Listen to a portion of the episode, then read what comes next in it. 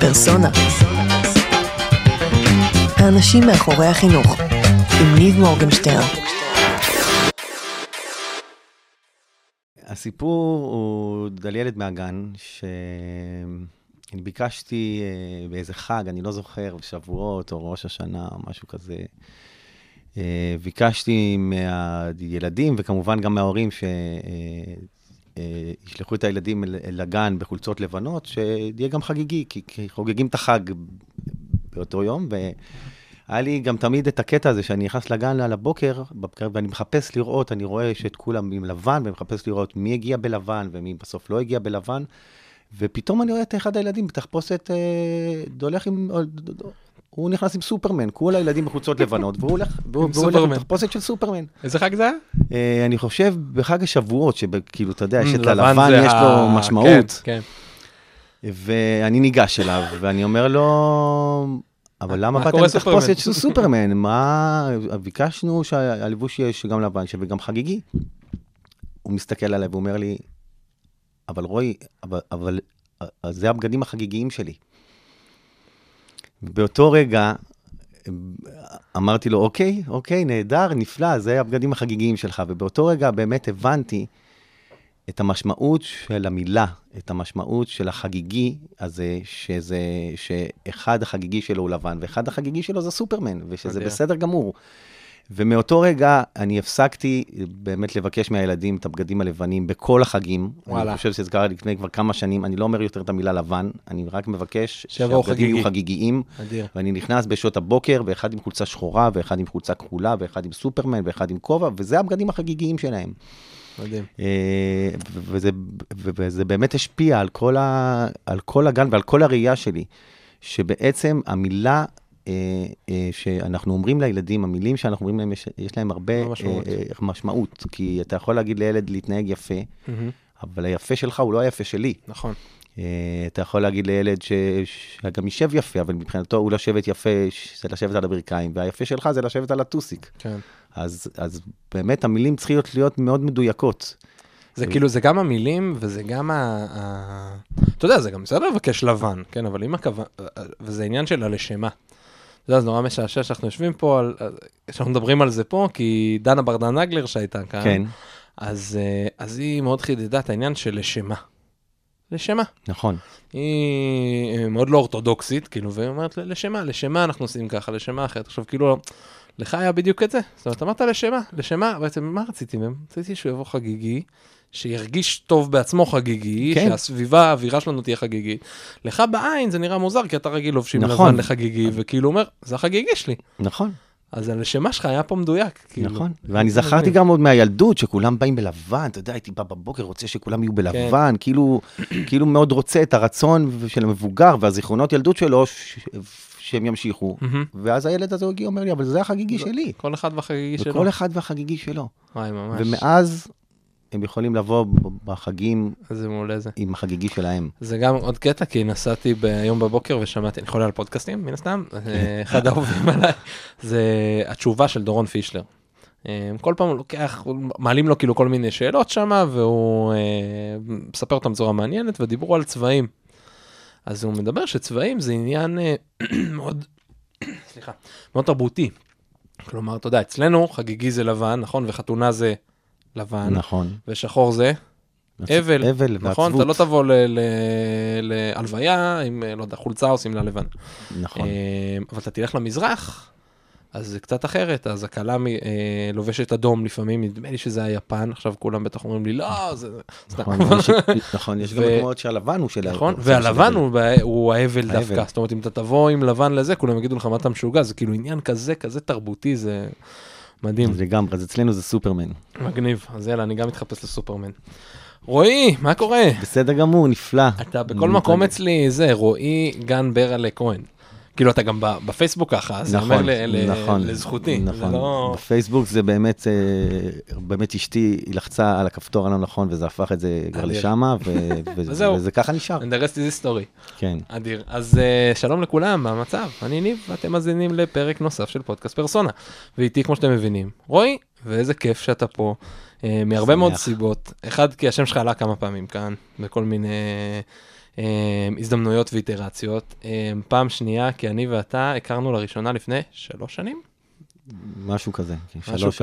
נכון, כן, יש לך ולחלי להשליחה, יש לכם גן מונטסורי בבית ברל, ועוד שאנחנו ניכנס לעומק של זה, ואני, אתה יודע, רציתי the best for my children, ובאנו אליך לגן, וזה היה לפני 3 ומשהו שנים, אבל אני זוכר את הסיור הזה, את שני המפגשים, קיבלנו פעם אחת לבד, ופעם נוספת כשהיו ילדים בגן, וזה סיור שאני לא אשכח בחיים שלי, ואני לא אשכח את הדברים שראיתי שם, בחיים שלי, וחלק בטח הזכרתי פה מתישהו בפודקאסט, וזה בטח יעלה, אז היום אנחנו ננסה לדבר רגע, מה זה אומר גן מונטסורי, מה קורה שם, איך זה עובד, האם יש דברים שאפשר לעשות כבר בבית, אם יש גננות שמאזינות, יש לא מעט גננות שגם מאזינות לפודקאסט, אז איפה זה יכול לבוא לידי ביטוי.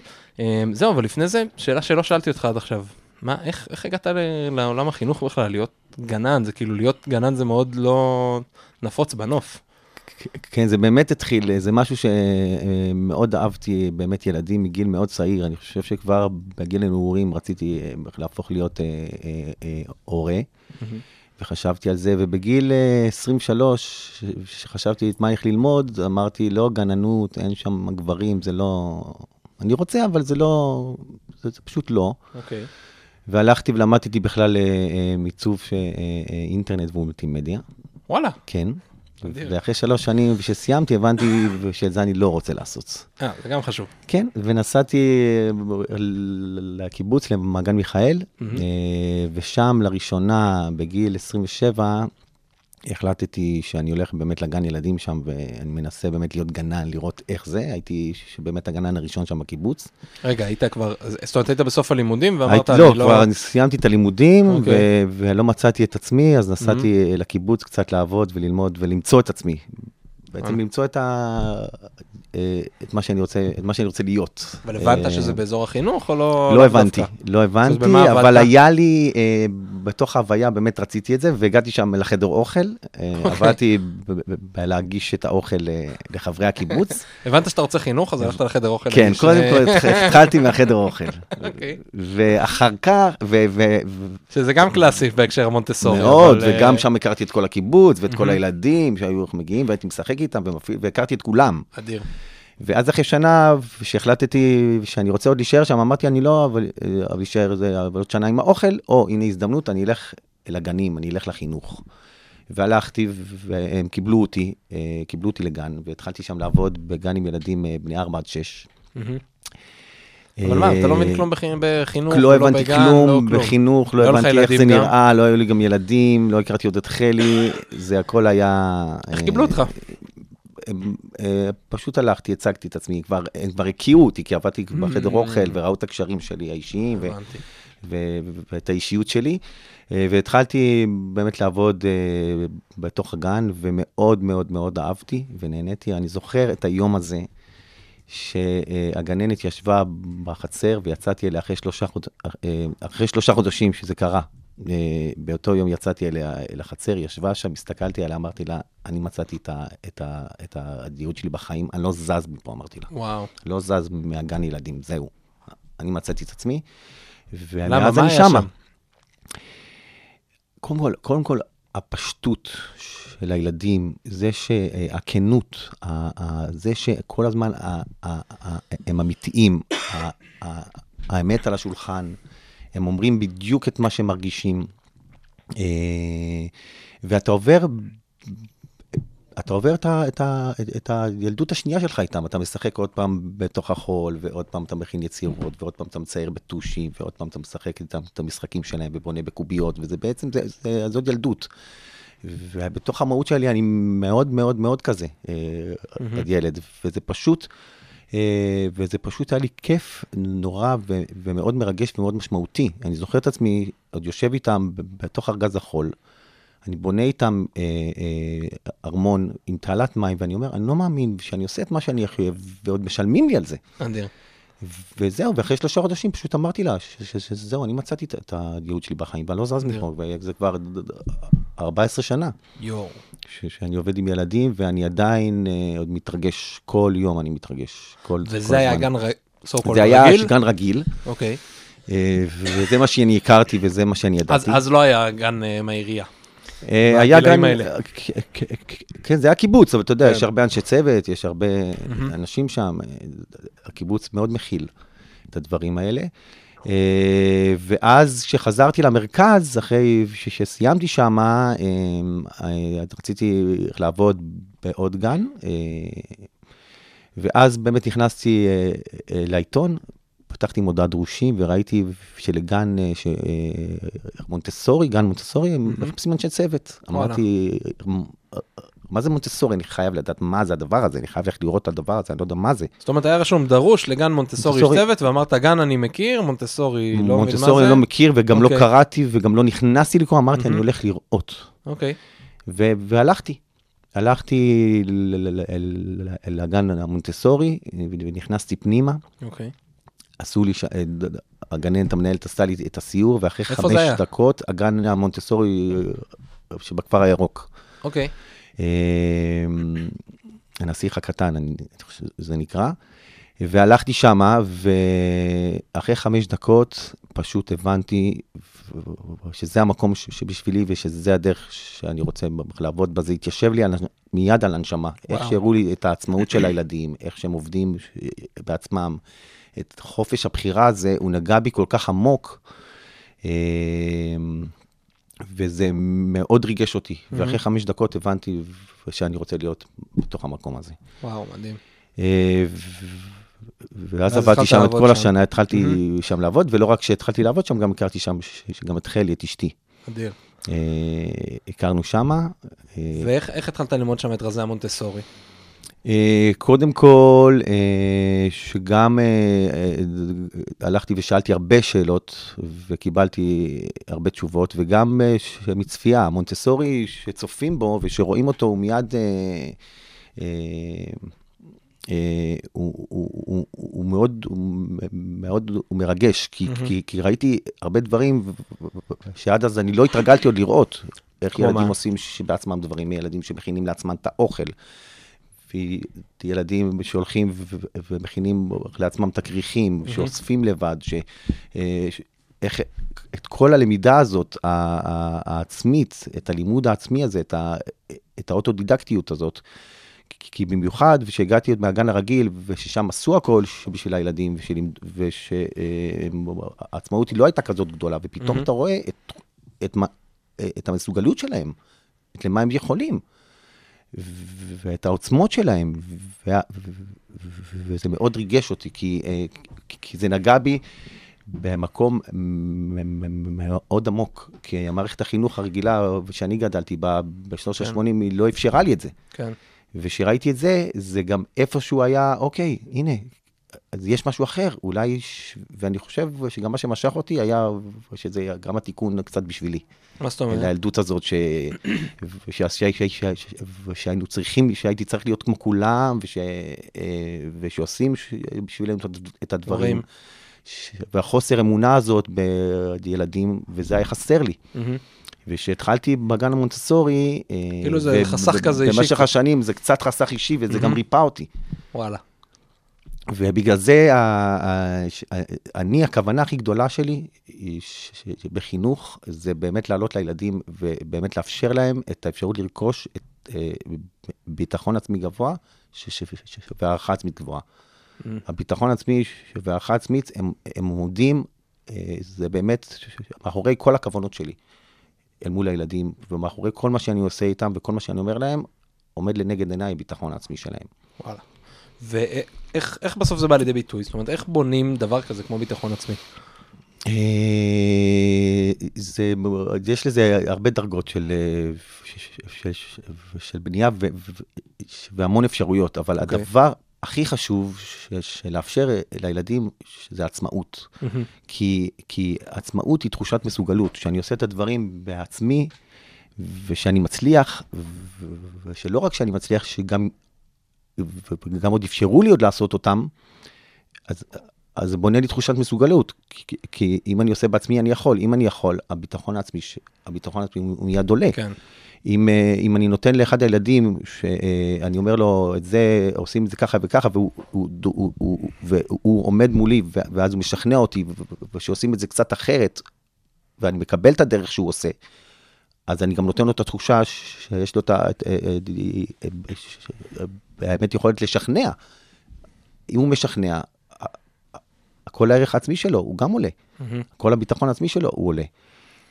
אז בא לי עכשיו, רגע שניקח את זה למקום, עוד שנייה אני רוצה שניכנס קצת למרכיבים, כאילו של עולם של המונטסורי, ונסה גם לבחון אותם מהצד של המערכת הרגילה גם טיפה, זאת אומרת, אתה יודע, אמרת עצמאות, השאלה שבאה לי לשאול אותך כרגע, ואני שאלת עוד דקה, היא, אוקיי, ואז למה זה לא קורה במקום השני? זאת אומרת, מה הצד המפחיד של העצמאות? זאת אומרת, אתה הלכת בסקאלה ימינה, מה שנקרא, מה הצד המפחיד של העצמאות? אבל לפני זה בא לי שתגיד, רגע, אוקיי, אז היית במונטסורי, היית בגן, פגשת את חלי, למה לפתוח גן? ומאיפה האומץ? קודם כל, לפתוח את הגן, זה היה מכמה סיבות. אחת לי היה את החלום הזה הרבה זמן. אני רציתי שיהיה לי גן, ושדיברתי כבר עם חלי, וככה גם הכרנו, אז הבנו שגם לה יש את החלום הזה. אז איחדנו את החלום, ואז הקמנו את שלנו, וזה לקח לנו איזה שנתיים עד שמצאנו את המבנה, אני כיתתתי את רגליי בהרבה מקומות, חיפשתי הרבה מבנים, לקח זמן עד שהגעתי עד לבית ברל, ושקיבלו אותנו לשם, וגם כי הבת שלנו הייתה בת שנה, ולא מצאנו לה אף מקום באמת ראוי כמו שרצינו, כמו שאנחנו יכולים לראות. השיח הקטן זה סיפור אחר, אבל זה באמת, זה גן שבאמת למדתי שם באמת המון, וכבר עברנו גם אל אזור השרון, אז חיפשתי גן ליד הבית, וכשמצאנו את המבנה הזה בבית ברל, הרגליים שלי שקשקו. וואלה. זוכר את עצמי, זה בעיקר בתוך המקלחת, שצפות מחשבות ואומר, אבל מה אני אתן לילדים? אני לא יודע מה לתת, איך אני כאילו אתן לילדים מה שהם צריכים, איך אני אתן להורים תשובות על מה שהם מבקשים, איך, אני לא יודע מה אני אעשה. נכון, זה מלא פחדים, נלקים משהו מאפס לבד. מה עושים את זה? אין לי מושג. זה מלחיץ. כאילו, אין לי מושג איך מתחילים את זה בכלל. רגע, אתה רוצה להגיד שהפחדים התחילו רק אחרי שמצאת את המבנה? כן, כי אז הבנתי שזה באמת הולך לקרות. כאילו זה פתאום היה לך מול הפנים, זאת אומרת, עד אותה נקודת זמן, זה החלום שרצית, התחלת לעשות אפילו צעדים קצת אקטיביים, מחפש מבנה, אבל תאמר, פתאום המבנה היה פה, וזה היה רק עניין של כאילו, למה שנקרא, לקחת אותו. איך לקחת אותו. אז עכשיו כאילו, מה עושים ומה אומרים, וכאילו, את מה אני יכול לתת. ויש לי, זה חבר טוב, קוראים לו, אבי, הוא מגן אפיקוס בתל אביב, זה גן שהוא מונטסורי, והוא היה, כבר גן היה לו כבר איזה שנתיים גן, והוא היה בעצם המנטור שלנו, וגם אותו הכרתי דרך, אגב, בכפר הירוק. אוקיי. והוא באמת, יד ביד, הלך איתנו את כל הצעדים, מפתיחת הגן, איך עושים את זה, איך עונים, איך להורים, הייתי מתקשר אליו, הייתי שואל אותו, אמא התקשרה, היא שאלה אותי את שאלה הזאת, מה לענות לה, הוא היה אומר לי איך לענות לה, הוא לימד אותי את כל הדרך. ולאט לאט עם הילדים קיבלנו את הביטחון העצמי, ואת באמת הערכה עצמית, שבאמת לעשות את זה, ובזכות הדבר הזה שאנחנו באמת עושים את משהו שאנחנו מאוד מאוד מאוד אוהבים, ושזה מפעל החיים שלנו, אז הבאנו את עצמנו. פשוט שמחלי ואני, פשוט הבאנו את עצמנו. תגיד, לא הלך הרגעים, אבל לא הלך הרגעים שהרגשת כזה, תסמון את המתחזה? אתה מכיר את זה? תסמון את המתחזה? למה אתה מתכוון? כזאת תסמונת אמיתית. של, אני לא קורא לך מתחזה, חלילה, שלא תהיה טעות. ברור, ברור. אבל אני אומר, יש תסמונת אמיתית כזאת, ש... The Imposter Syndrome. תסמונת המתחזה, שאתה פתאום מקבל, אתה מתחיל לאבד את תחושת המסוגלות שלך, ואת האמון ביכולות שלך, ואפילו בהישגים הקודמים שלך, ואומרת לך, רגע, מה אם כולם יבינו? שאין לי מושג. מה יקרה אם, לא עבר לך במראש אף פעם במחשבה, מה יקרה אם פתאום הם יגידו לי, רגע, זה לא אבי מדבר, כאילו. לא, לא. וואלה. גם אני יכול להגיד לך, זה לא רק שאני הבנתי את זה, אבל רק בדיעבד. אוקיי.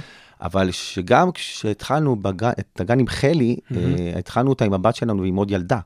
אוקיי. בתוך כל המבנה הגדול הזה. וואלה. ולאט לאט התווספה עוד ילדה ועוד ילד ועוד ילדה, וסיימנו עם 10. וגם היו קשיים שהיו כלכליים מאוד קשים, כאילו איך אתה מחזיק את הבית ואת זה, אבל אני יכול להגיד לך שרק בדיעבד, בשיחה עם חלי, באמת הבנו שמעולם לא הייתה לי את המחשבה שאני אסגור את המקום הזה, או שאני לא יודע איך להתקדם, או שאני מתחזה. זה פשוט, הלכנו פשוט עם הראש בקיר. זה לא משנה איך זה יקרה, זה בסוף יקרה. בסוף יהיה פה גן ילדים. בלי חזון, הרבה פעמים אומרים לי, יש לכם את החזון של גן ברל'ה? אני אומר להם, הכל אצלי בראש. לא כתבנו כלום. אז מה מיוחד בגן מונטסורי? אני רוצה עכשיו לפתוח גן מונטסורי, מה אני צריך לעשות? קודם כל, מה שאתה צריך לעשות, גם נכון. קודם כל, מה שאתה צריך באמת לעשות, זה באמת... נשאיר בקישור את הטלפון של אבי. זה באמת עניין של באמת לאהוב את זה. כי העבודה הזאת, איך אומרים מקום, אתה בחרת בעבודה שהיא נורא שוחקת. אני עוד לא מכיר עוד עבודה שהיא לא שוחקת. אני מכיר... עבודות שפחות שוחקות, כמו מה שאני עושה, כי אני פשוט מאוד אוהב את זה. אתה חייב לאהוב את העבודה הזאת, זה לא משהו שעושים אותו אם לא באמת כאילו רזה לדרך, או כמשהו עסקי. זה כאילו אני מאמין שאני הולך איתו. אתה חייב באמת לאהוב את העבודה הזאת, ולהיות בה עם תשוקה גדולה מאוד לילדים. ולהיות איתם, וללמד אותם, ולהפעיל אותם, ואתה חייב גם את הילד הפנימי בך, שהוא גם יחיה, ויהיה לו את המקום שלו. ואצלי הוא מאוד חי, הוא מאוד נושם, הוא מאוד מפעיל אותי, ואני כל הזמן, אני אומר לילדים, אני גם אז עוד ילד, ושאני בן 42, זה לא אומר כלום, זה רק הגוף שלי הוא מבוגר, אבל אני עוד ילד בפנים. והדבר הראשון, הדבר הכי חשוב, בגן ילדים זה אנשי צוות, ואנשי צוות בגן אצלנו, ושדרך אגב הסלוגן שלו, זה החופש להיות, זה סלוגן שאחת החברות שלנו המציאה אותו. הדבר הכי חשוב זה הצוות, ושלצוות תהיה את התשוקה הזאת לילדים, שהיום שאני מראיין אנשי צוות, או אנשי צוות שעובדים אצלי, זה כולם אנשים שיש להם תשוקה מאוד מאוד מאוד גבוהה למקצוע הזה, זה אנשים שרוצים להיות עם ילדים, שזה חשוב להם, שמאוד אכפת להם ממה שאנחנו עושים, והדבר הראשון זה באמת לאפשר לצוות את החופש להיות. איך אתה מגייס אנשים? כי אחד אני רואה, כאילו אני גם מפרסם הרבה, אבל אני אומר בסוף זה סוגיה שאני מאוד מאוד מאמין בה, בסוף זה קם ונופל על האנשים, אני רואה את זה בבתי ספר שאני עובד איתה, אמרתי לך שבאתי עכשיו מפגישה עם אחד מבתי ספר, אז המנהלת עושה לי, אז היא עושה לי כזה, ניב, אבל תביא לי את המנחים הכי טובים שיש. אמרתי לה, ברור, ולמה אתה לא בא? אז אמרתי לה, תראי, אני כבר התחייבתי, יש מקומות אחרים שאני עובדת כבר כמה שנים, אז היא עושה לי כזה, למה זה מעניין? תבוא, אתה יודע. כן. זה הכל אנשים, זה קם ונופל על אנשים. איך בוחרים? מה הסוד שלך לבחור אנשים טובים? אני, קודם כל, כשמגיעים לרעיון עבודה, האנשים האלה, אני מסתכל עליהם, על איך שהם באמת ניגשים לילדים. אני רוצה שהם נכנסים לגן, והם רואים את הילדים, שכמו שבסרטים המצוירים, שפתאום כאילו, העיניים כאילו נדלקות כזה, שהם נדלקו, שאני אראה פתאום את המבט שלהם, פתאום נדלק, שאני אראה את ההתרגשות שלהם, שהם רואים ילדים, שהם רואים, ילד הם מתכופפים אליו, ומדברים איתו, הוא מסקרן אותם, הוא מפעיל אותם, הוא מעניין אותם, הוא חייב לגעת להם בתוך הלב. ומהמקום הזה אני מתחיל. אז המפגש הראשון שלך עם בן אדם זה בוא תיכנס לגן? אני קצת מדבר איתו, אבל אני חייב להגיד לך, שלי ושלחלי, אין, השאלות לא רשמיות, אין לנו איזה שאלות, אנחנו פשוט רוצים לפגוש את הבן אדם. אני בא לפגוש את הבן אדם, את המהות שלו, את מי הוא. אחר כך זה, כל השאלות הטכניות זה בא אחר כך מאוד מאוד מאוד לקראת הסוף, אבל קודם כל אני רוצה לפגוש את הבן אדם, וגם אחר כך אני מפגיש אותו עם הילדים, או שהם כבר ניגשים אליו שגם לבד. עכשיו הילדים הם גם תשובה, כי והנה היום הייתה אצלי איזה מישהי, אני משוחח איתה, איזה סטודנטית שבאה לסיור, ואני מסביר לה על הגן, אתה רואה איך ילדים, איך מיד הם ניגשים אליה, מתיישבים אליה, מדברים איתה, אתה רואה איך היא נפתחת אליהם, אתה מבין שזו אחת שהיא מתאימה לתפקיד. כי הילדים הם מאוד אמיתיים, אם ירגישו מישהו את התחושה שהוא לא מעניין אותם, לא יבואו אליו. ומיד ניגשים. אז זה מה שאני מחפש, דבר ראשון, את התשוקה. ולא כל אנשי הצוות שלי, הם הגיעו עם רקע של המונטסורי, או עם לימודים, או עם ניסיון אפילו, אבל הם הגיעו עם תשוקה. ואחר כך הם הלכו או ללימודים, או שאני לימדתי אותם את הדברים, או ש... וגם אצלי הם גם יכולים שגם לצבור את הניסיון, והרבה אנשי צוות שלי שהם מאוד הכי איכותיים והכי טובים שלי, ברובם הם הגיעו בלי שום רקע ובלי שום ניסיון, אבל עם תשוקה מאוד גדולה למקצוע הזה. אז איך נראה היום בגן ברל'ה? איך נראה היום? היום הוא מתחיל משעות הבוקר שההורים מביאים את הילדים לגן.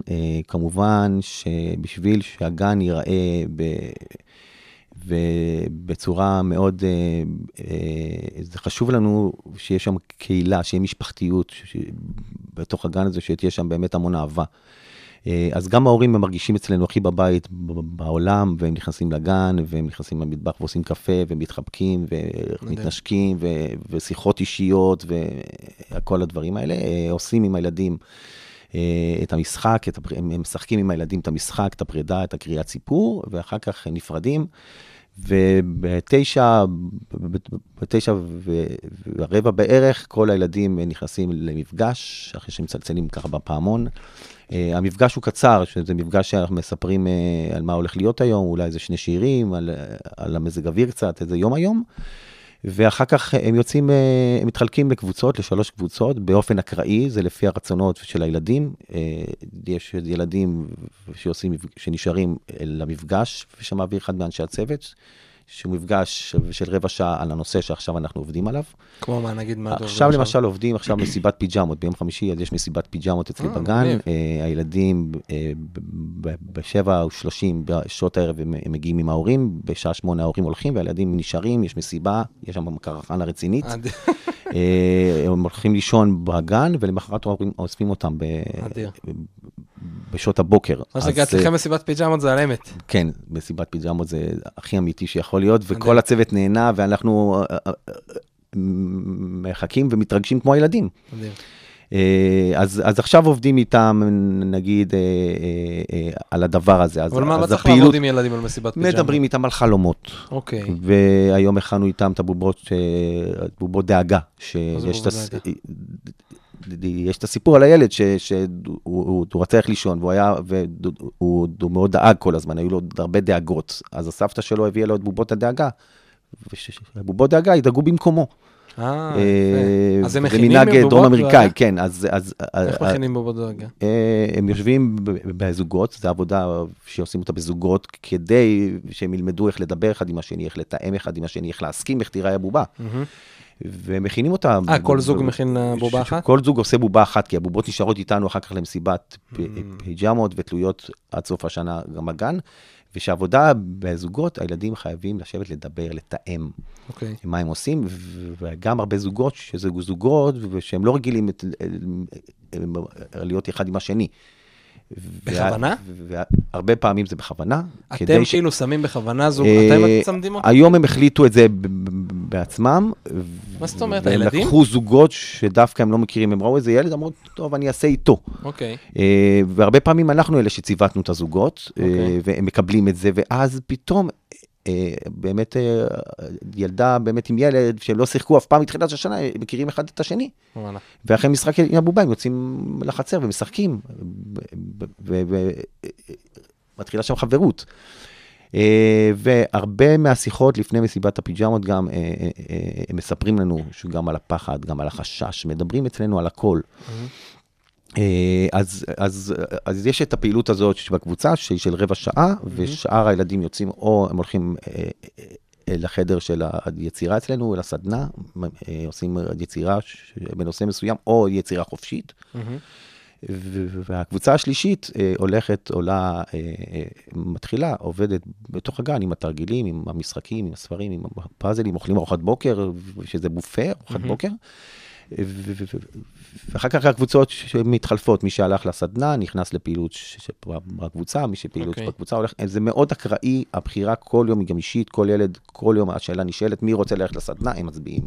אוקיי. מי רוצה ללכת לתרגלים, הם מצביעים. זה לא חובה. ומה קורה ילד, חודש לא רוצה ללכת לסדנה. זה, אני חושב שבחינוך, המלאכת הפיתוי היא מלאכה חשובה מאוד, והטכניקה, איך אתה מפתה את הילד ללכת לסדנה. הוא לא אוהב לצייר, אבל מצד שני הוא אוהב את סופרמן, וסופרמן זה כחול וגם אדום, אז אולי היום נצייר עם כחול ואדום, וננסה גם לבנות לנו דמות. הרבה מלגשת לילדים, זה באמת, זה ללמד אותם דרך העולם שלהם. וכל פעם שאתה הולך אל ילד ואתה בא ואתה מפתה אותו דרך העולם הפנימי שהוא מאוד אוהב, אז זה עובד תמיד. וואלה. כן, הדבר... למה זה חשוב לפתות אותם? למה זה חשוב שהם יהיו בכל המקומות האלה? זה חשוב מאוד להגרות אותם למקום הזה, אבל זה עוד פעם, זה חייב להיות מאוד עדין, כי אם ילד מתנגד, אז אני מאוד... אבל זה סופרמן, לא יעבוד. אני מאוד אוהב, שגם כשהילדים אומרים לי, אני לא רוצה. אוקיי. כי אני אוהב שהם מתנגדים לי, כי זה בעצם, זה רק מראה לי על הביטחון העצמי שלהם. הוא עומד מול הגנן שלו. שמול אחד מאנשי הצוות, והוא אומר לי, אני לא רוצה. כלומר, הוא באמת עומד על מקומו. זה החיזוק של הביטחון העצמי. זה הגבול מאוד דק. זה גבול מאוד דק.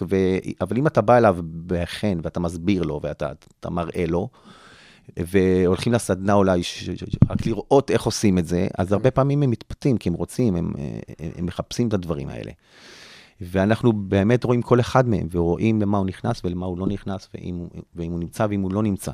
זאת אומרת, אתה לוקח את זה למקום שאתה, אם אני מבין אותך נכון, אתה מרגיש שלך יש את האחריות לייצר את הסיטואציה שתזמין אותו להגיע למקום הזה. כן. ולא ממקום... יש לי את האחריות לייצר את הסיטואציה. לא ממקום סמכותי, זאת אומרת, לא ממקום של, נקרא לזה, מוטיבציה חיצונית, אתה יודע, של אם לא אז, אלא ממקום של מוטיבציה פנימית. נכון. נכון, שהוא הכי חשוב לי שהוא ילך אחרי הלב שלו, והכי חשוב גם לכל אנשי הצוות, כולנו באמת עושים את זה, שהוא באמת ילך אחרי הלב שלו, ויבחר את הבחירות לפי הרצונות הפנימיים שהוא רוצה, שהוא בוחר. וזה אותו דבר, אם תסתכל על המדפים של כל כיתת מונטסורי, הכל שם זה מאוד צבעוני, וזה מאוד אסתטי, כי כשזה נקי וצבעוני וזה מאוד אסתטי, אתה רוצה את זה, זה כמו עם אוכל, אז אתה רוצה את זה, וזה הכל כדי שהבחירה תהיה מבחינה פנימית, ושהוא לא ילך כי הוא מרצה אותי, הוא מרצה את המבוגר אחר, או כי אמרו לו, אלא כי הוא רוצה. יפה. אז בואו באמת נדבר, זאת אומרת, איך נראית בסוף, זאת אומרת, אחד הדברים המדהימים ביותר בעיניי בכיתת מונטסורי, גן מונטסורי, זה באמת העניין שכל הדברים הם בגובה של הילדים. נכון. זוכר את זה היטב. נכון. זה דבר שריגש אותי מאוד. הילדים, המדפים, כל ילד יכול לגשת אליהם, כל דבר מונח יפה ופתוח, זאת אומרת, אין, נכון. לא תהיה, גם יהיה פאזל, הוא לא יהיה סגור בתוך הקופסה שלו, הוא יהיה פתוח ומונגש בצורה שאתה אומר, וואי, אני יכול לשחק עם זה נכון. עכשיו ולראות את זה. נכון.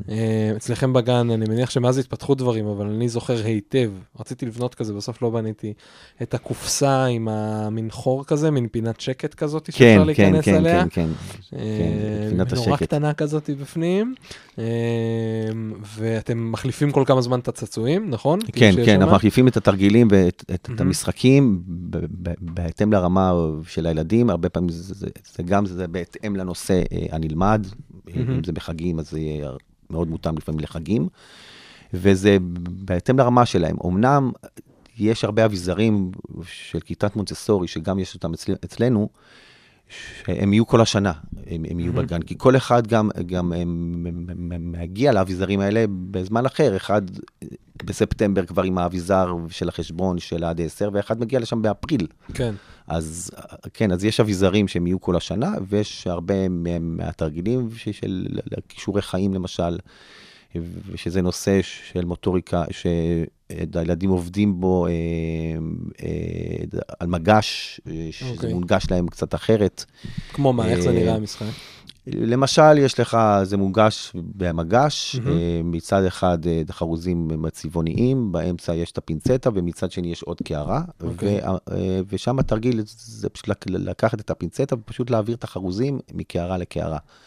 וזה מאוד מפתח לילדים את המוטוריקה, באמת הדינה, את יכולת הריכוז, את הקשר בין העין לכף יד שלהם, וזה גם עוד משהו שהוא מאוד מעניין, שאם אתה תלך לגנים המונטסוריים בישראל, אז העברה היא תהיה מצד ימין לצד שמאל, כי אנחנו כותבים את העברית מצד ימין לצד שמאל. אוקיי. כשהילדים עושים את העברה הזאת, כבר הכף יד שלהם, ובעצם כל הזרוע כבר היא מתאמנת על התנועה הזאת, מצד ימין לצד שמאל, מצד ימין לצד שמאל. אבל אם אתה תלך לגן בארצות הברית, אז התרגיל יהיה משמאל לימין, כי האנגלית כותבים משמאל לימין. אבל זה לאו דווקא מיד ימין. זאת אומרת, זה מימין לשמאל, אבל מיד... לא, הפינצטה היא באמצע, בין שתי הקערות, כי אם אתה ימני, אז אתה תיקח אותה מהאמצע, וגם אם אתה שמאלי, אתה תיקח אותה מהאמצע. אבל כל החומרים נמצאים בצד ימין, ואתה צריך להעביר אותם לצד שמאל. נכון, ואחר כך אתה מחזיר אותם, כי כשאתה מחזיר אל המדף, אתה חייב... שזה מסודר במקום. וואו. אז, איך אבל ילדים לומדים לעשות את זה? כאילו זה נורא נחמד, זה נשמע, באידיאל זה פנטסטי. באידיאל זה פנטסטי. עכשיו, איך זה קורה בפרקטיקה? אנחנו, זה דבר ראשון, איך שזה קורה, זה בגלל שהגן הוא רב גילאי, וכל פעם רק שליש מהקבוצה, בדרך כלל הוא מתחלף ושליש נשאר. אז זה גיל 3, 4, 5? כן, מ-3 ו-4 ו-5. ובעצם הרבה מאוד ילדים, זה השנה השנייה שלהם, ומי שנכנס לגן כצעיר, הוא מיד רואה את זה, ומחכה את הילדים האחרים. והרבה מאוד מהדברים, ושאנחנו מלמדים את הילדים, אנחנו עושים את זה בעזרת הדמיה. אוקיי? אני... למשל, הושיב את כל הילדים בתוך המעגל של הפעילות, אחד מאנשי הצוות יבוא, ייקח את התרגיל ויעשה את עצמו שמשחק, סוג של הצגה. ואז הוא יסיים לשחק והוא ישכח את התרגיל כאילו הוא יקום וייצא. ואז ייכנס עוד אחד מאנשי הצוות, יעשה סוג של הצגה כאילו שהוא עכשיו הולך למחסן, הוא הולך למחסן, הוא נתקע בדרך בתרגיל, והוא נופל ומתפזר כל התרגיל. עוצרים את הכל. הוא נפל, ואז הילדים כבר אומרים לך כבר לבד, הוא נפל, כאילו איך אתה תתרגל על המדף, הכל התפזר, החלקים ילכו לך לאיבוד, הם מיד רואים את החשיבות של החזרת התרגיל למדף. מאוד חשוב לנו שכל הכללים יהיו מאוד הגיוניים, ושהם יהיו בתוך הכללים ויבצעו את הכללים, מתוך הבנה פנימית, ולא בגלל שאמרנו להם. אז בגן המונטסורי יש הרבה חופש, אבל החופש הוא חייב להיות בתוך כללים ובסדר יום מאוד מובנה, אחרת הילדים ילכו... שיש רציונל מאחורים. וכאוס, אבל הרציונל מאוד חשוב. והם יבינו את הרציונל, וגם הרציונל, הרבה פעמים התפקיד שלו זה להישבר. כאילו הכלל, סליחה, לא הרציונל, כי אם ילד עכשיו לא יחזיר את התרגיל, אבל הוא אומר לי, תשמע, אני הולך רגע אחד למפגש, לפעילות שבקבוצה, ואני לא מחזיר את התרגיל, כי אני רוצה להמשיך לשחק איתו, אז אני אגיד, אוקיי, אז התרגיל הזה יישאר פה. אני אשאיר אותו, אני אגיד לכולם שהוא משאיר פה את התרגיל, שהוא לא מחזיר אותו למקום, כי יש כאן באמת יוצא מהכלל. וזה קורה כל הזמן. יש משהו במה שסיפרת עכשיו, ובסיפור שלך בהתחלה עם הסופרמן, שהוא יושב תחת הלשמה הזה, והוא, אני חושב שהוא אחד הדברים שהם הדיוק הפנימי, שחסרים לא מעט במקומות מסוימים במערכת החינוך. ואני אתן לך רגע דוגמה רגע שנייה מהעולם שלי, כדי לתת אולי איזשהו הסבר. אני גם אוהב מאוד שהרציונל של למה אני עושה דברים, ולמה אני מצפה את זה מהתלמידים שלי, יהיה ברור. אז לדוגמה, אני הרבה פעמים מדבר עם תלמידים שלי על החשיבות של להגיע בזמן לשיעור. ואני מסביר להם, תראו, החשיבות שאתם תגיעו בזמן לשיעור, לא, ושתהיו בשיעור בכלל, זאת אומרת, מה זה הרבה? למזלי, קורה לי שהם נהנים ממה שאני עושה רוב הזמן, אז הם מגיעים גם ככה. אבל אתה יודע, לפעמים זה לא מגיע, זה לא בא, הוא רגע פה, הוא רגע היה בשיחה, אז זה רגע התעכב. ואני תמיד מסביר להם, תראו, הרעיון מאחורי זה, זה לא כי אני אמרתי, זה חשוב לי, ואתם חייבים להיות פה כי ככה. זה לא מעניין, זה לא הסיפור בכלל. הסיפור הוא שיש לנו אחריות עליכם, לי יש אחריות עליכם. כשאתם בחוץ בהפסקה, אז יש מורה תורנית, יש זה, יש אנשים שמסתכלים, אתם עם עוד תלמידים, קורה משהו חלילה, יש מישהו שנותן לכם יד, שנותן לכם עזרה. אבל תדמיינו לכם עכשיו מקרה, שאחד מכם לא בא לו להיכנס לשיעור, לא משנה למה, התרב עם מישהו, צריך שקט. לגיטימי, נכון? אנחנו כולנו צריכים מדי פעם שקט, לנשום אוויר, דיברנו על זה, כן? כן. צריך לדעת לעצור ולנשום. מעולה, אבל אתה לא מספר כלום. אתה הולך לפינה הרחוקה, שבפינה הרחוקה יש את השולחן פינג פונג מאבן, הלא יציב הזה, והוא ייפול לך על הרגל. אתה תקוע שם עכשיו לבד, אף אחד לא שומע אותך, אף אחד לא יודע מה קרה לך, ועכשיו יעברו שעתיים עד שמישהו בכלל יצא להפסקה עוד פעם, ואולי יראה אותך, ואני לא יודע מה יקרה איתך. זאת אומרת, להבין את הרציונל שזה לא סתם, שזה לא, כי ככה אמרנו, אלא כי יש מאחורי זה היגיון. נכון. וזה, נגיד, משהו שמאוד מפריע לי, שבהמון מוסדות חינוך יותר מסורתיים, אין את הרציונל. למה? כי אני אמרתי. למה? כי ככה. כי לובשים חולצות בית ספר. כי צריך לבוא עם לבן. כי זה בתקנון. כי עובדים על אוטומט. וזה דבר שאני כל הזמן מזכיר לעצמי, והצוות מאוד יודע אותם, כי באמת יש לי את הצוות הכי טוב שיש בעולם, והם יודעים שאצלנו הכי חשוב זה באמת, זה אסור לעבוד על אוטומט, ילדים. אתה לא יכול לעבוד על אוטומט, להגיד, עכשיו הוא יצא החוצה, זהו, עכשיו אני מחזיר אותו פנימה, כי לא, תשאל אותו, אבל למה הוא יצא החוצה? אולי יצא רגע אחת להביא משהו, אולי הוא ראה איזה ציפור שמרחפת וזה מלהיב אותו, אולי עכשיו הוא גילה משהו. ובאמת, הסיטואציות לפעמים מאוד כאילו חוזרות על עצמם, אבל הבן אדם שבתוך הסיטואציה הוא אחר. הרגשות הם אחרים, הילד הוא אחר, וזה חשוב מאוד מאוד מאוד לא לעבוד על אוטומט, ושהתגובה שלנו, שגם כהורים, הרבה פעמים, ולמרות שזה מאוד קשה, אני יודע, אבל שיהיה את המודעות הזאת, שבאמת שלא לפעול על אוטומט, תמיד להקשיב לסיטואציה, ותמיד באמת לראות מי עומד בתוך הסיטואציה. אני יכול להגיד לך שאם אחד, אם הילדים יצאו אצלי מתוך מפגש של הבוקר, אם אני אעבוד על אוטומט, אז אני גם תמיד אחזיר את הילד למפגש. עכשיו צריך להיות מפגש, אבל אם זה באמת אחד הילדים, שאני רואה שמתחילת השנה הוא מאוד צייתן למה שאומרים לו, ועד שהוא כבר סוף סוף גילה את האומץ, באמת לצאת ממפגש, ושאני שואל אותו, אתה רוצה להיות שם? והוא אומר לי, אני לא רוצה. אני אומר, וואי, זה באמת מדהים. הוא סוף סוף הוא מתנגד לחוק, לכלל.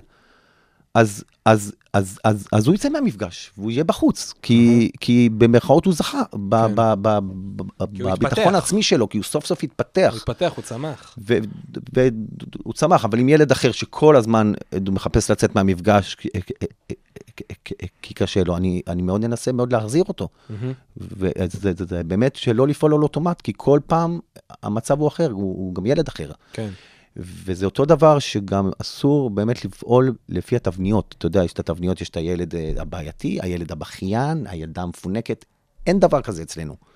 כל ילד הוא אחר, ואני עבדתי כבר עם עשרות ילדים, ואני בחיים לא ראיתי את אותו דבר, את אותו ילד. יש שם תמיד האישיות אחרת, הלב אחר, רגשות הם אחרים. אז מה? הוא גם, הבכי שלו באותה תדירות כמו שהילד לפני שנתיים, אבל הוא בוכה פה מסיבות אחרות. המצב הרגשי שלו הוא אחר. זה הדבר שהכי חשוב, זה קודם כל המצב הרגשי של הילדים, הרווחה הרגשית שלהם, היא באה לפני הכל, היא לפני הלמידה. הרווחה הרגשית כלפי עצמם, והרווחה הרגשית שלהם, וההתייחסות לחברים שלהם. איזה דברים אתה חושב שמאוד מיוחדים בגן מונטסורי? מגנים רגילים.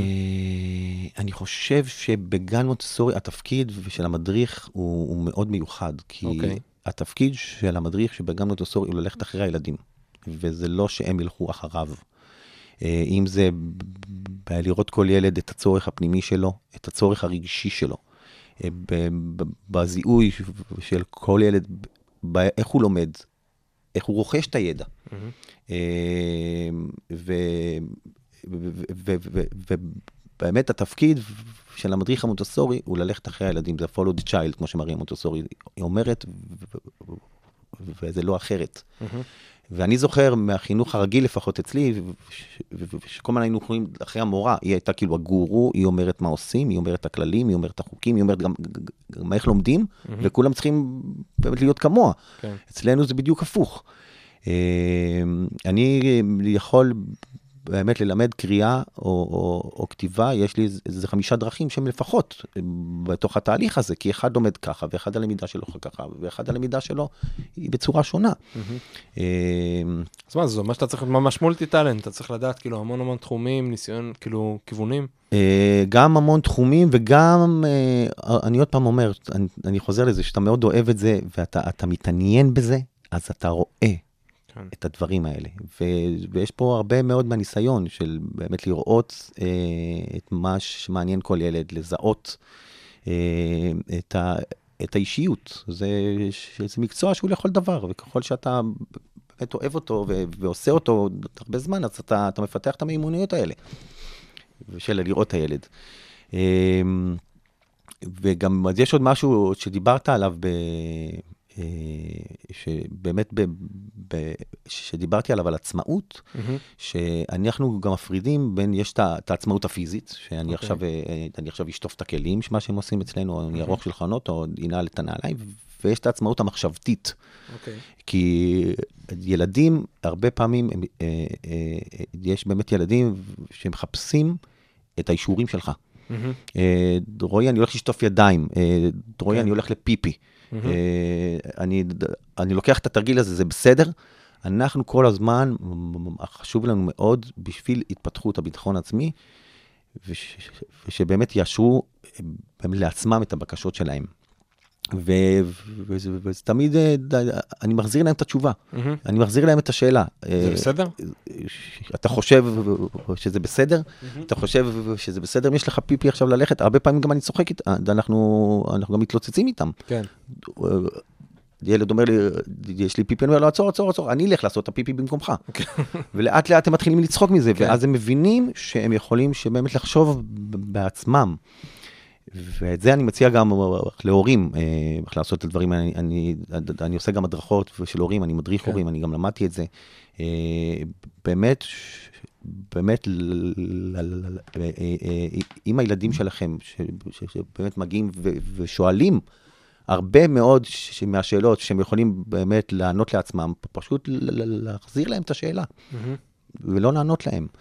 לתת להם עצמאות לחשוב, עצמאות מחשב. נכון, ואז אתה מאפשר להם באמת החופש באמת להיות, את החופש להיות עצמאי מהבחינה הפיזית, ואת החופש להיות עצמאי מהבחינה המחשבתית, את החופש ההתנהלות, ושאתה נכנס לגן אצלנו, אתה באמת, אתה עומד מהצד, אתה רואה ילדים שמתנהלים באופן עצמאי, לגמרי, הם בתוך הבית שלהם. אז הנה, אתה מרים לי להנחתה. בבקשה. כי אחד הסיפורים שאני לא אשכח אותם לעולם, ואני מת למדתי איך עושים את זה, זה איך מלמדים התמדה. עכשיו אני אגיד לך למה אני שואל את זה. כי אני לא אשכח, הגענו לציור בגן בזמן שהוא פעיל, והיה שם ילד שהתחיל לקחת קופסאות של לבנים מעץ. שכל לבנה יותר גדולה מהשנייה, זה מתחיל לבנה מאוד גדולה, ולאט לאט קטנות, עד שזה נהיה ממש מין כזה... נכון, זה המין שרה. איך? זה המין שרה. המין שרה. איך אני אוהב את זה. אז הוא שם אחד ועוד אחד ועוד אחד, ואז זה נהיה לו מאוד גבוה. אז הוא עולה על כיסא, ואז זה נהיה לו מאוד גבוה. אז הוא עולה על סולם, הבאת לו סולם, והוא עולה לבד על סולם. ילד בן, לא יודע, 4, היינו מושג משהו כזה, מתחיל לטפס לבד על סולם. שזה, אתה יודע, על פניו אתה כזה, אלוהים, כאילו, מה קורה פה? אבל לא, אתה עומד מהצד, בסדר? ואני אומר, אכפת לי אחריות שלך, סתם. אחריות שלך, ילד עומד להתרסק, אבל כאילו... אחריות שלי. אחלה, טוב, אז אולי לא... וגם אחריות שלו, קודם כל אחריות שלו. אולי לא נשים את הילד פה, סתם, סתם. אבל הוא מתחיל לטפס למעלה, ואז הוא מגיע, והחברים ככה, ועכשיו כל הגן ממשיך כרגיל. אף ילד לא דחף לו והפיל לו את זה, אף אחד לא אמר לו כלום. להפך, הילדים, חלק ממשיכים בשלם, חלק מתפעלים ממה שקורה, חלק באים לעזור לו. ואז הוא מגיע ונשאר לו את החלק הקטן ביותר לשים למעלה, וזה ממש קטן. והוא שם את זה למעלה, וזה נופל. ומישהו מביא לו את זה, הוא שם את זה עוד פעם למעלה, וזה עוד פעם נופל. ואני חושב שאני הייתי שם, אני פשוט ישבתי ככה, כאילו עם פה פעור ועיניים פעורון, ואני חושב שזה נפל לו, לא יודע, 13 פעמים. והוא לא מוותר. עכשיו, הוא אפילו לא מביע תסכול כל כך. זאת אומרת, הוא אפילו לא, אוש, איזה בסה, איזה זה. זאת אומרת, הוא נפל, הוא יורד למטה, לוקח, שם, נפל, מנסה עוד פעם, מנסה עוד פעם, מנסה עוד פעם, מנסה עוד פעם, מנסה עוד פעם, מנסה עוד פעם, עד שזה בסוף הצליח. מה, איך מלמדים את הדבר הזה? תשמע, שאני חושב, אני לוקח את עצמי כבן אדם שדי מתמיד בכל מיני דברים, תשמע, אני מעצבן אותי דברים, אתה יודע, אני לא אצליח עכשיו איזה 18 פעם משהו, זה הרגיז אותי. אני אולי אנסה עוד 25, אבל כאילו זה הרגיז אותי אם אני לא אצליח משהו 18 פעם, והילד הזה לא ויתר, ולא, איך עושים דבר כזה?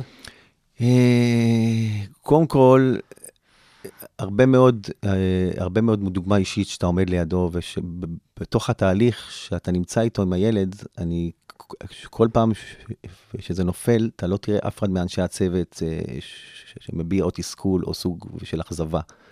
תמיד נתכופף ונחזיר לו את זה. ותמיד נתכופף ונחזיר לו את זה בתחושה שהפעם זה הולך להצליח, והפעם הוא יכול.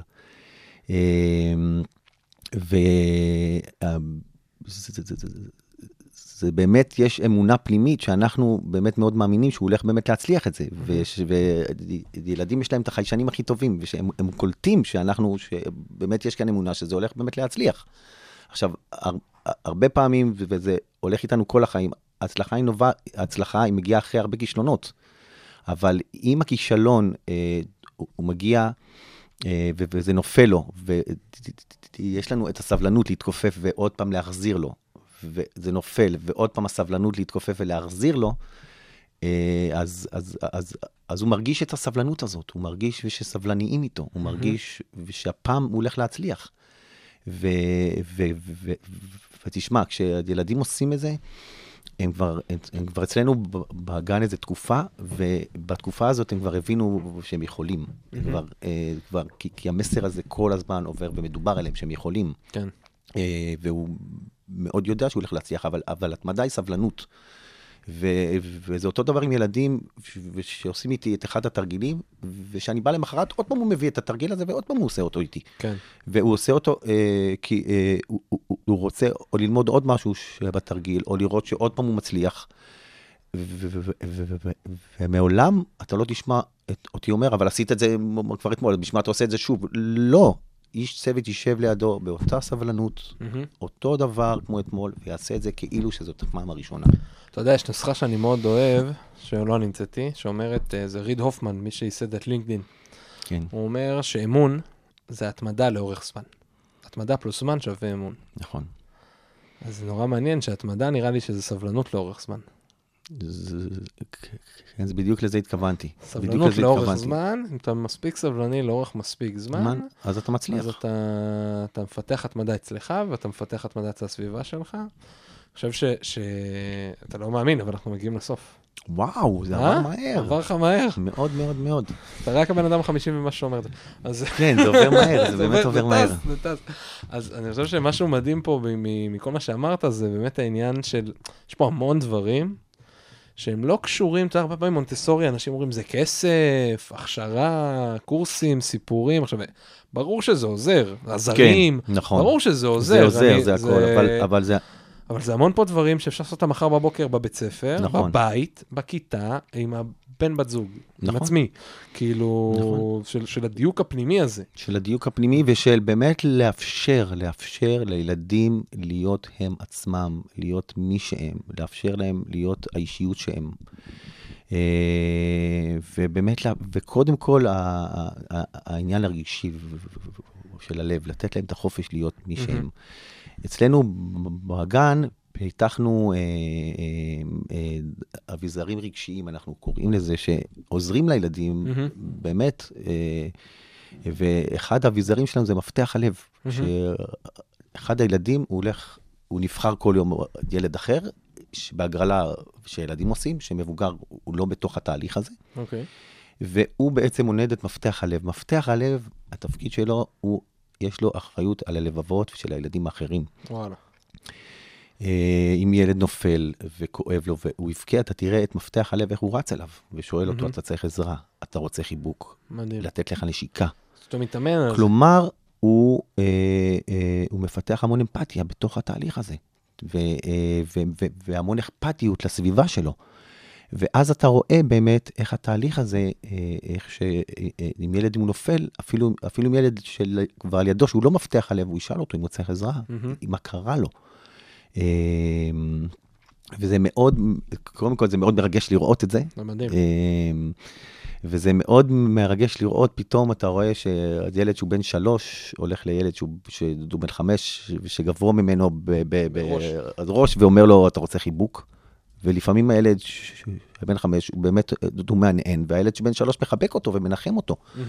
כי הם מסוגלים באמת לעשות את זה. ועוד פעם, זה מחזיר אל הכוונה הראשונית של הביטחון העצמי, שאתה מאפשר לו, אתה כאילו, במרכאות, זה לא כאילו, אתה משדר לילד שבן 3, אתה יכול לדאוג לחברים שלך, אפילו שהוא בן 5, יש לך את המסוגלות להיות אמפתי, יש לך את המסוגלות באמת לעזור או לתמוך בחבר שלך, והוא עושה את זה וזה מצליח.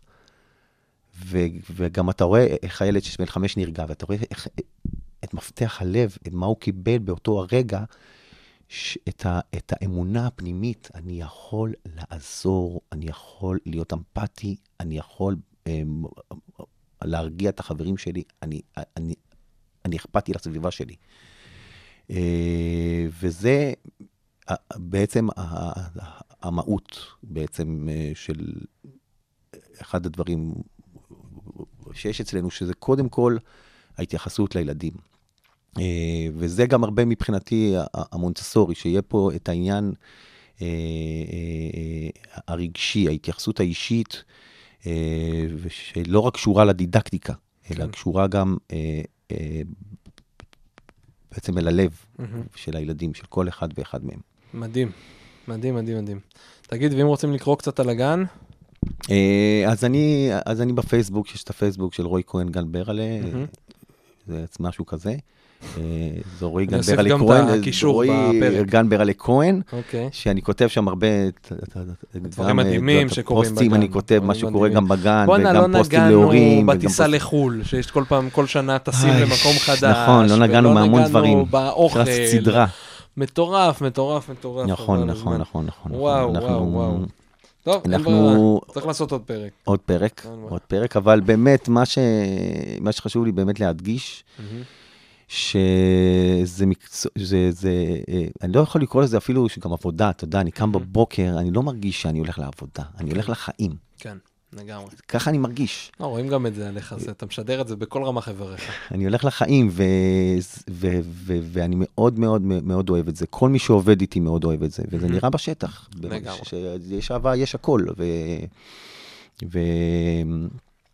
וחשוב מאוד, באמת, עוד משהו שאצלנו בגן, ואתה שאלת איך נראה שגן מונטסורי, אז אנשי הצוות, זה לא רק שהם צריכים להיות עם תשוקה למקצוע הזה, שגם בשביל, ושיהיה גם לקבוצת ילדים את החופש להיות, גם אנשי הצוות שחייבים לקבל את החופש להיות, להביא את עצמם, כולנו עושים את התרגילים על המדפים, ומביאים תכנים, ומעבירים מפגשים, ומדברים עם הורים, וכשלאנשי הצוות יש את החופש להיות, ואת החופש באמת למצוא את הפוטנציאל האישי שלהם, אז גם הילדים, הם יכולים גם להעביר את זה, כאילו הלאה לילדים.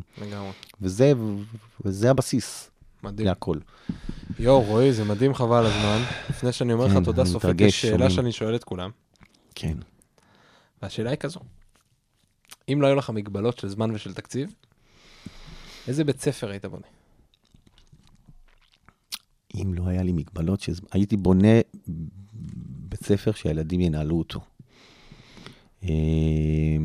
שהילדים הם אלה שיביאו את התכנים, שהילדים הם אלה שיבנו את הכללים, ושהילדים יהיו... הם יהיו המרכיב העיקרי שמקיים ומנהל את הבית ספר הזה. מדהים. כן, וזה מתוך מקום שהרבה פעמים אתה יודע, אתה בגן אתה מתלבט איך לעשות דברים, ואיך עושים את זה, ואיך נעשה את זה, ופתאום התשובה הזאת תמיד חוזרת אליי.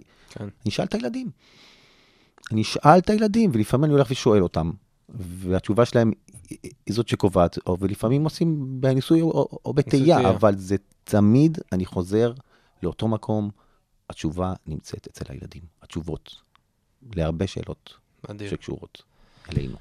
וואי, איש יקר, תודה ענקית. אני מאוד שמחתי ואני מאוד התרגשתי, גם לי. מרתק, ולגענו ככה בקצה של הקצה, אבל בסדר, זו הזדמנות רק להמשיך עוד דברים טובים. נכון. תודה ענקית לך, רועי, תודה לכם שהזנתם לעוד פרק של פרסונה. אני רוצה גם להגיד תודה לך, באמת ניב, על ההזדמנות שבאמת לבוא לפה ובאמת לדבר את הדברים האלה ושישמעו את הדברים האלה, זה מאוד הרגש אותי. משעות הבוקר כבר כאילו אני מתרגש ואני בונה את זה ואת כל הדבר הזה וחשבתי וזה באמת, באמת, באמת אני מודה לך מעומק הלב על ההזדמנות. תודה ענקית. טוב, זהו, לא נשארנו שום דבר להגיד חוץ מ... יאללה ביי. יאללה ביי.